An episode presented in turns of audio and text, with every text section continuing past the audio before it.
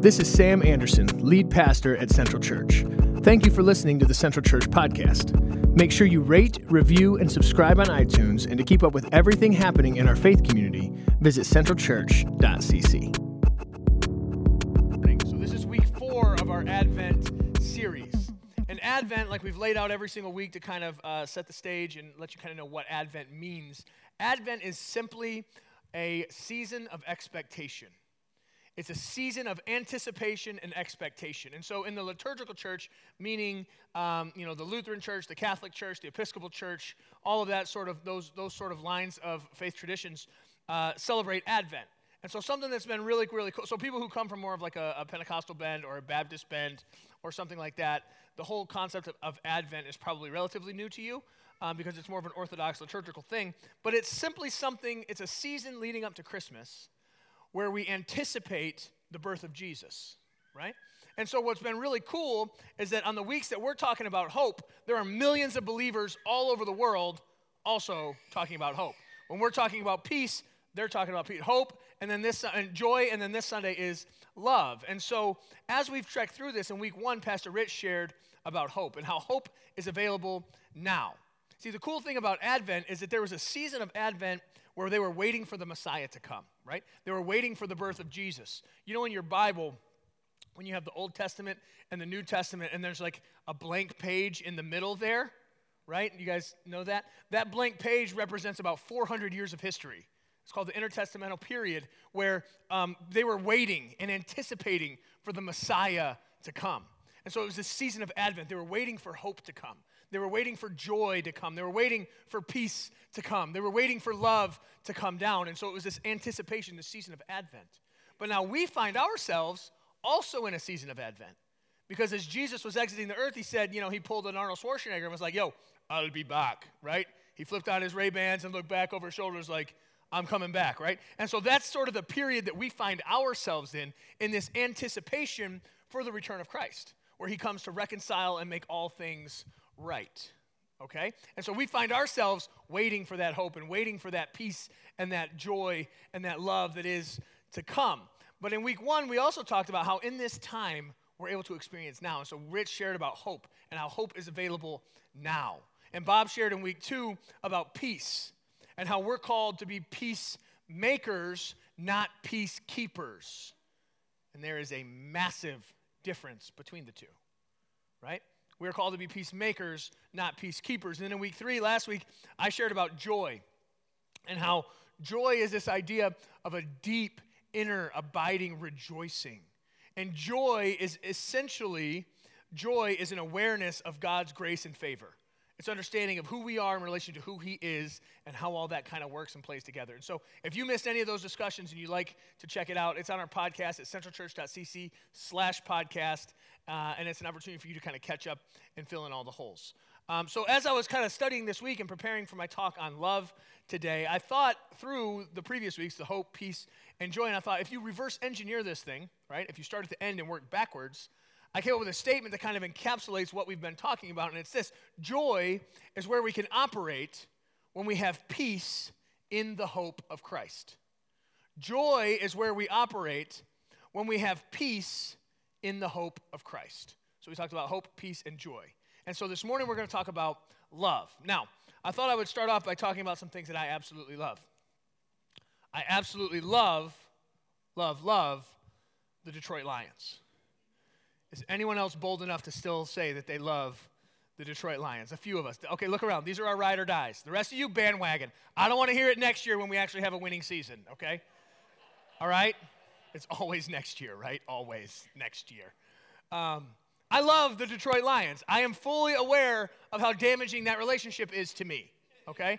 I am fully embrace the impacts that it has on my mental health every football season. I get that. But I love, love, love I love the Detroit Lions. I absolutely love my family as well.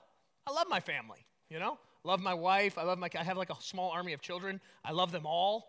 They're incredible. I love I love my brother my sister and and my extended family. I love my my in-laws. I know I was blessed. I have like the best in-laws ever. I would almost take I'm not to say that. I'm not to say that I would almost take my in-laws over my I'm not to say that from a microphone on stage even though I might feel it in my heart. I love I'm to just keep moving right along here. I love pizza. Like, like I have a love, love relationship with pizza. Does anyone else love pizza in, in here? Okay. Think about how much you love pizza. I love it more. I promise you that, okay? I love pizza so much. This last summer, I snuck in and got a pizza tattoo. I have a, I have a slice of pizza tattooed on my arm, okay? I love, love pizza. Small plug for local business here. Uh, pizza roll. How many y'all have pizza roll in spite of the old Jimmy John uh, or Papa John's place over here? None of you? You're welcome for what's about to happen. Go there and check it out. It is unreal. Okay, they take this pizza and they roll it and then they cut it into little like sushi things and you eat it and it's. I had it three times this week. Not lying. Three times. Told you. I love. You're like I couldn't tell. Yes, you can. You can tell. You, you know. Okay, quit flattering me. I love pizza. I love shoes. I love shoes. I know Jerry loves shoes. I love shoes as well. Okay, I love shoes. I think the reason that I love shoes so much is I think you can tell a lot about a person by the shoes they wear. I think everyone's shoes tell a story. You know, you can tell what they're, a lot about what their interests are, what matters to them, what they care about, what kind of cultural things they're into or whatever. And some of you are like, nah, man, shoes are just shoes," and I can tell that by the shoes you wear. I can tell that about you, right? I mean, I, honestly, it's it's interesting. Shoes are like almost like a window to the soul. But I don't know. I love I love shoes a lot. I love basketball. I love basketball. It doesn't mean that I'm great at basketball, but I love basketball. I love playing basketball. Mainly, I like talking trash while I play basketball. I think that's the main thing I like doing about it. But I love basketball. I love playing basketball. I love watching basketball. I love going to the Pistons games. I go to my, so my oldest son is in fourth grade, and we go to the high school basketball games of his school. I'm like that creepy guy in the stands. They're like, who's that guy related to? Oh, nobody? Why is he here? That's me, right? Like, I love basketball. I'll go to high school basketball games, go to Pistons games. I love coaching basketball. I'm coaching a middle school team. Don't have a kid on the team. I'm coaching a, uh, a Madison Heights basketball team this season here in the city for the rec leagues, little uh, nine and 10 year olds. I mean, I absolutely love, love, love basketball. I absolutely love it. And so I can say that I love pizza and I love shoes. I love my family. I love the Detroit Lions. I love basketball. I love Jesus too. Like, I love Jesus. I've dedicated my entire life to vocational ministry, right? I've, I've dedicated my life to edifying and resourcing and building the church. I love Jesus. I can say love about all these different things that are so diverse and so different and so separate but so the same and all of this. And so love is this huge concept. Love is this huge force and this huge feeling, this huge emotion. Um, and if we're not careful when talking about love, if we're not careful, we can narrow its scope to pizza. Right?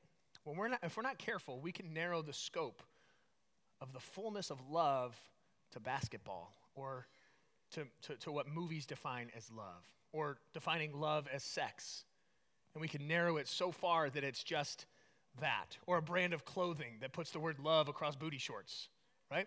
Like if we're not careful, honestly, if we're not careful, we can limit the scope of love so much that it becomes something commercial. It becomes something whimsical, something, oh yeah, this, that, or the other. It's, oh yeah, I love that. I love that show. I love, and we can throw the word around so much that it becomes something that we don't really think about. But the love that Advent speaks of, the love that Advent references when we're talking about hope and peace and joy and love and the love that came down with Jesus in Advent, it supersedes all these concepts.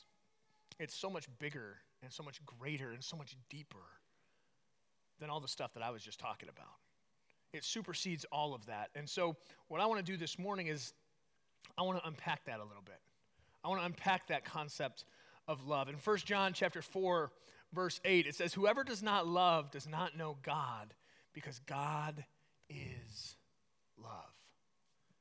This idea that God is love, that's huge.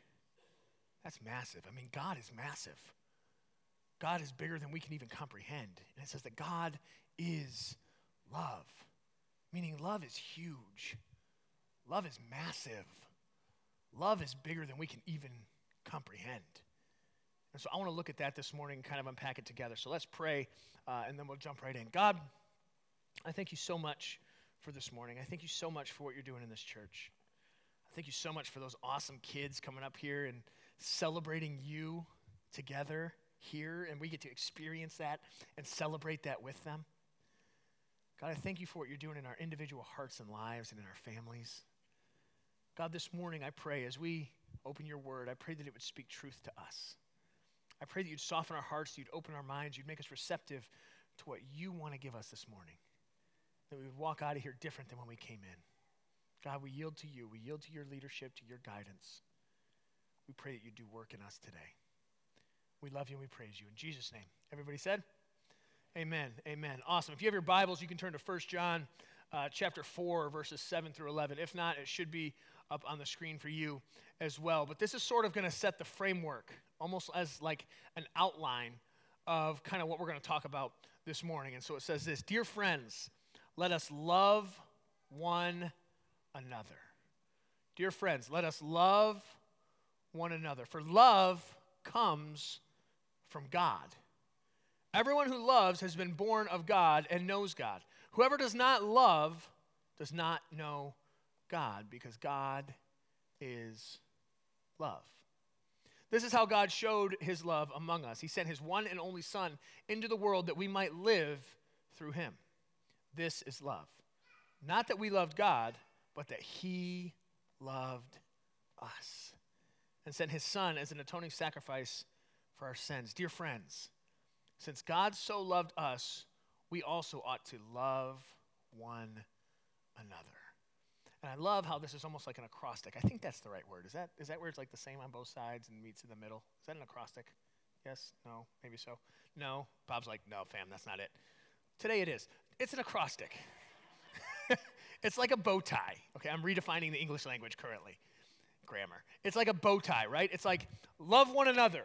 Love comes from God. God is love. And God loves us, so love one another, right? And it's almost this like progression of understanding, this progression of perspective, this progression of practice. Our posture as a Christ follower should be love. Do you hear that? Our posture as a Christ follower should be love, not a militant keyboard warrior, right? Our posture as a Christ follower should be love. Our position as a Christ follower should be love. Our position as a Christ follower should be love. Our action as a Christ follower should be love. Our response to other people's crazy actions around us as a Christ follower should be love. Our language, our attitude, our perspective, our worldview as a Christ follower should be love. Love should permeate all that we are, all that we say, all that we do, all that we're becoming. Love should permeate all of it. In this passage, he says, Love one another. Not just those who look like you. I know I say this all the time. Love one another, not those who just look like you and think like you and vote like you and act like you and dress like you and believe like you. Only love those people. No, no, no. It says love one another without specification, without distinction. Love one another. It says love comes from God. See, our ultimate example of love is God. God is the initiator of love. God is the creator of love. It says that God is love. His very essence, his very existence is love. His every function is love. God is love, and God loves us. God proactively extends himself to us. He proactively extends love to us. He initiates a love relationship with us and then includes us to be part of this. You know, so often in church realm and church world, we spend so much time with this like evangelistic perspective of saying, yo, come follow Jesus. Hey, come with me to church. Hey, come do this, come do this. And we're inviting, inviting, and trying to bring people in, trying to bring people in, trying to bring in. And, and I think oftentimes we forget what an honor and a privilege it is in the first place that God even offers that to us. The cosmic God of the universe, creator of everything, is like, yo, you want to hang out?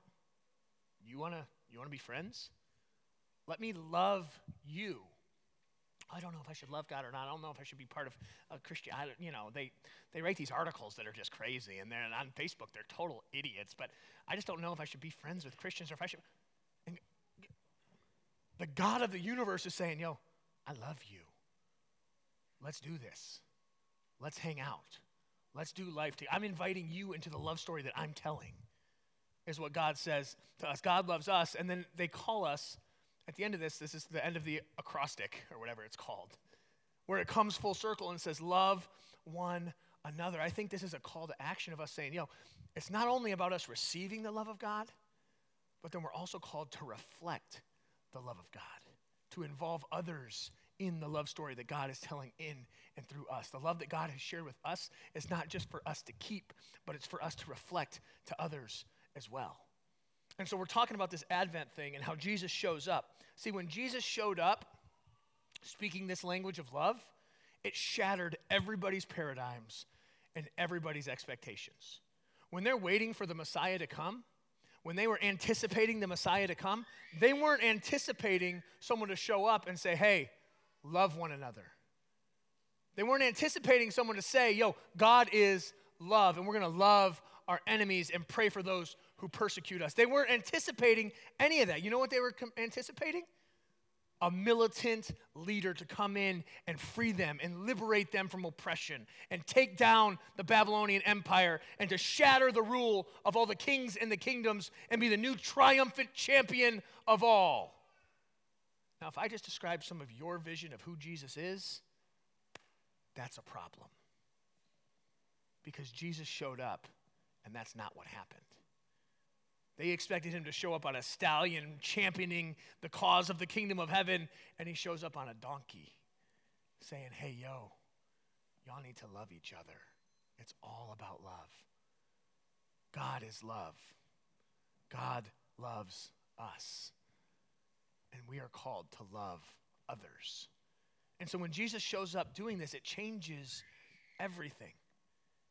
Jesus shows up saying, God is the cosmic source of love. It's so much bigger than humanity can even fathom. And Jesus brought that love to humanity. When he comes down in the swaddling cloths in Bethlehem and all of that, what that is, is that's the incarnation of Christ. That's, that's God in a bod, right? That's God putting on flesh and living a human life and saying, hey, guess what? All you people, you're now included into this love relationship. You are now welcome to join this love relationship that is God.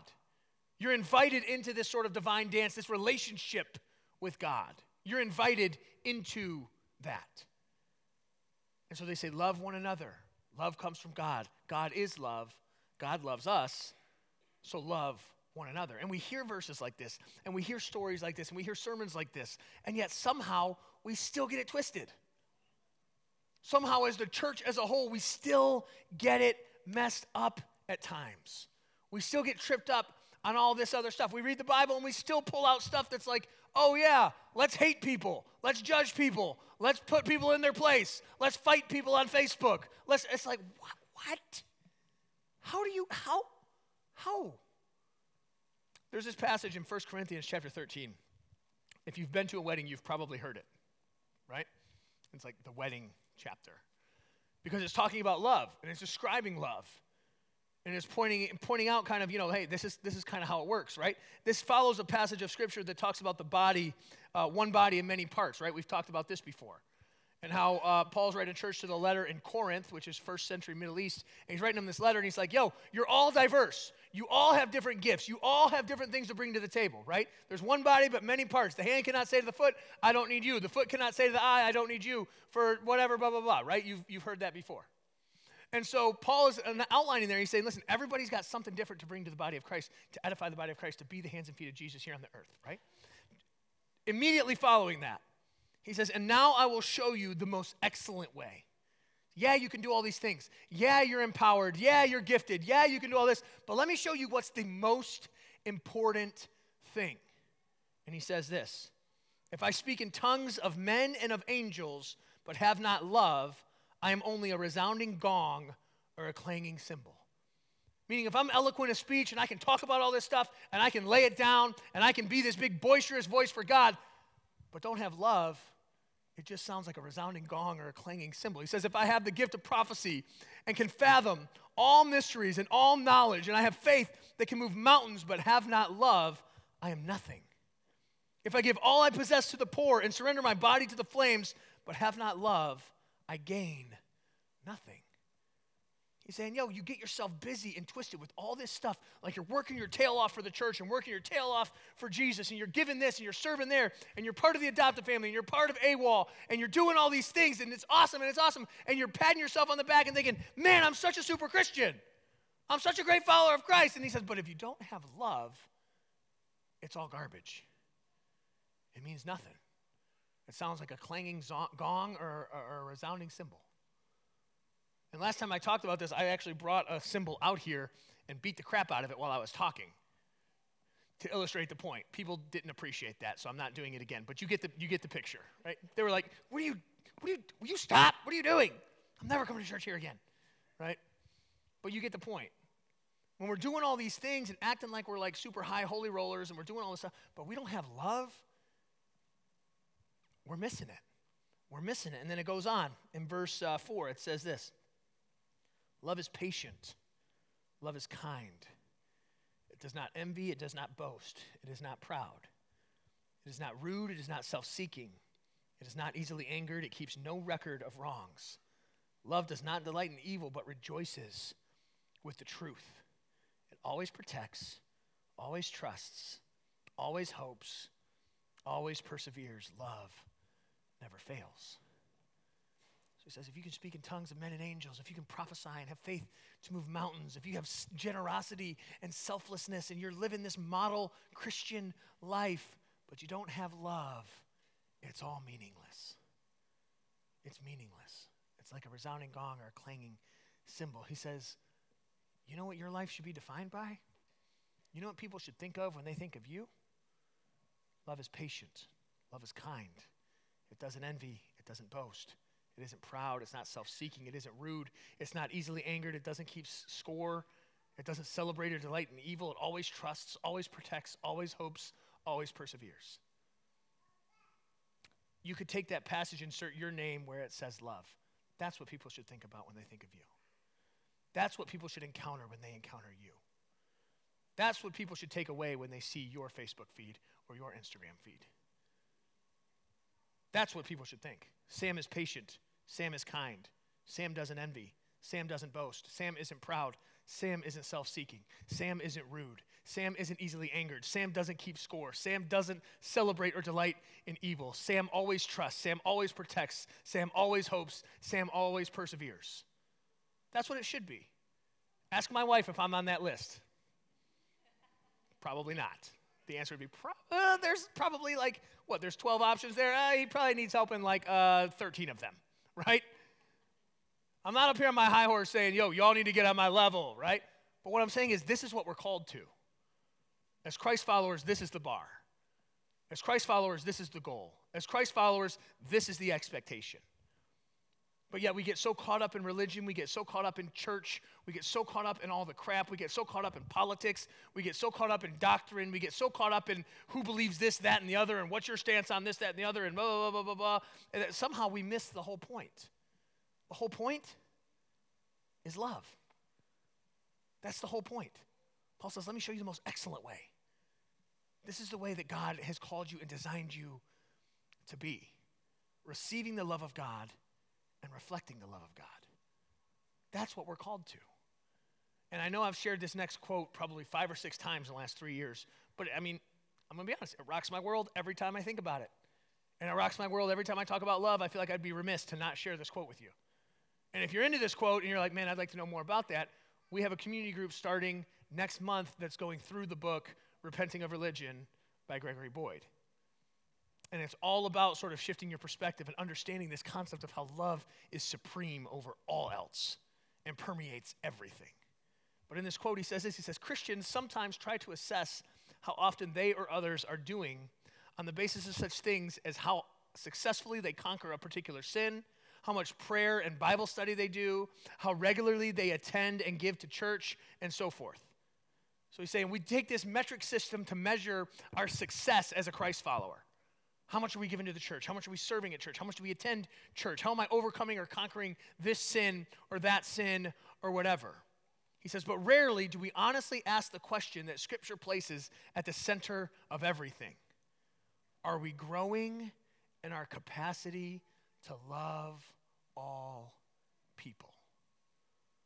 Are we growing in our capacity to love all people? Do we have an increasing love for our sisters and brothers in Christ, as well as those whom Christ died who are yet outside the church? Are we increasing in our capacity, I love this, to ascribe unsurpassable worth to people whom society judges to have no worth? Are we ever growing in our capacity to love all people? Is that us? I mean, we got to ask ourselves is that us? Are we people defined by our love? Are we people characterized by our love? Do we measure our success in life by our capacity to love, to receive love, and to give love? Is that us? Is that you? Are you defined by love? When people think about you, is the first thing that comes to mind, wow, that's a really loving person. Wow, they really love life. They love people. They love Jesus. I see love when I see them. I feel love when I'm around them. I take away love from my interaction from them. Because here's the deal I'm not here to be like, oh, you all suck. Here's the deal. Here's what I'm saying that's God's design for creation. That's what God desires from us. That's how He's called us as Christ followers to live. It's introduced to us through the baby in the manger, right? That's love came down. That's our introduction to this whole love relationship and this whole love dynamic. And then it's exemplified to us through the Gospels and the life of Jesus. He lives this love out and exemplifies and shows us what this can look like. And then it's made available to us through the death and the resurrection of Jesus, the big Easter picture. But it starts here at Advent. It's introduced to us, it's exemplified to us, and then it's offered to us. God's design for us is love. When love came down, it opened everything up and changed everything. And so this morning, what I want to do is the band comes up, and as we close, I want us to ponder on two things. I want us to meditate. I want us to, you know, uh, contemplate. I want us to think and sort of evaluate two things in our hearts and in our lives as individuals and collectively. The first thing is this I want us to ponder on God's love for us. I want us to just pause and reflect and soak that in and just kind of hang out for a minute on the idea that God loves you. That God loves you so much. God loves you so much. Christ's incarnation meaning Jesus coming to earth, is God's proactive inclusion. It's Him reaching out and saying, Yo, you're invited into this. And you're like, Well, Sam, how can you say that God loves me? You don't even know me. Well, I can cite John chapter 3, verse 16, where it says, For God so loved the world that He gave His only begotten Son. That He so loved the what? The world. You're part of the world. God loved you so much so much that he was proactive in starting a relationship with you. He was proactive in including you in this love relationship. And so God loves you so much. And so maybe you're in here and you're in a season where you don't feel God's love. Maybe you're in a season where you're like, yeah, I hear the words that are coming out of your mouth, but uh, okay, I get it conceptually, but I don't feel it in my heart. I don't feel it in my soul. I don't, I don't feel it. Or maybe you're just not aware of God's love. Maybe you didn't know that you qualified. Guess what? You don't. Nobody does. But God loves us anyway. God extends that love relationship to us anyway. And so I want to encourage you this morning that God loves you. God loves you right where you are with all your junk, all your mess, all your mistakes, all your screw ups. He loves you so much. And so some of you this morning, you need to spend a few minutes receiving that saying, Yeah, okay, I'll take it. I'll take it. The second thing I want us to sort of meditate on this morning or pray on this morning is our love for others. You know, some of us are like, Yes, Lord, double portion, love me, yes. But then you're like a total a hole to everyone else around you. Like you're all about receiving God's love, but you're not trying to give it to others, right? Your, your receiving is fine, but your reflecting is kind of a little bit broken. And so maybe this morning you need to spend a few minutes sort of focusing on that. That God not only calls us to receive, but He calls us to reflect as well. He calls us to reflect that love to the world around us without distinction, without discrimination. Oh, you look like me, think like me, vote like me, and act like me, believe like me? Cool, I'll love you. Oh, you don't? No, you're out.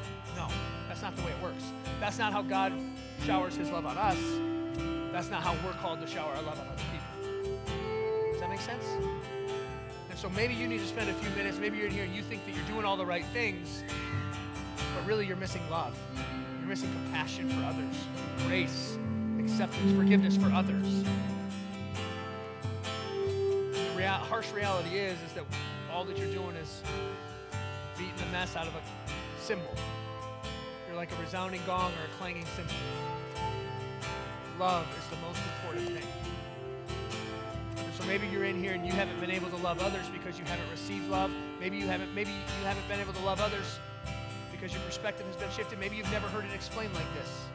And this morning you're like, oh, it's like that. Oh, okay, all right, cool.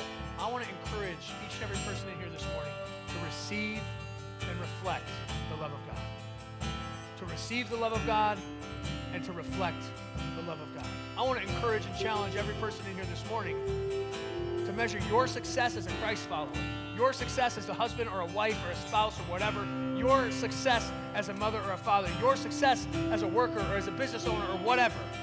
Measure your success in your ever growing capacity to love all people. Because that's success as a Christ follower.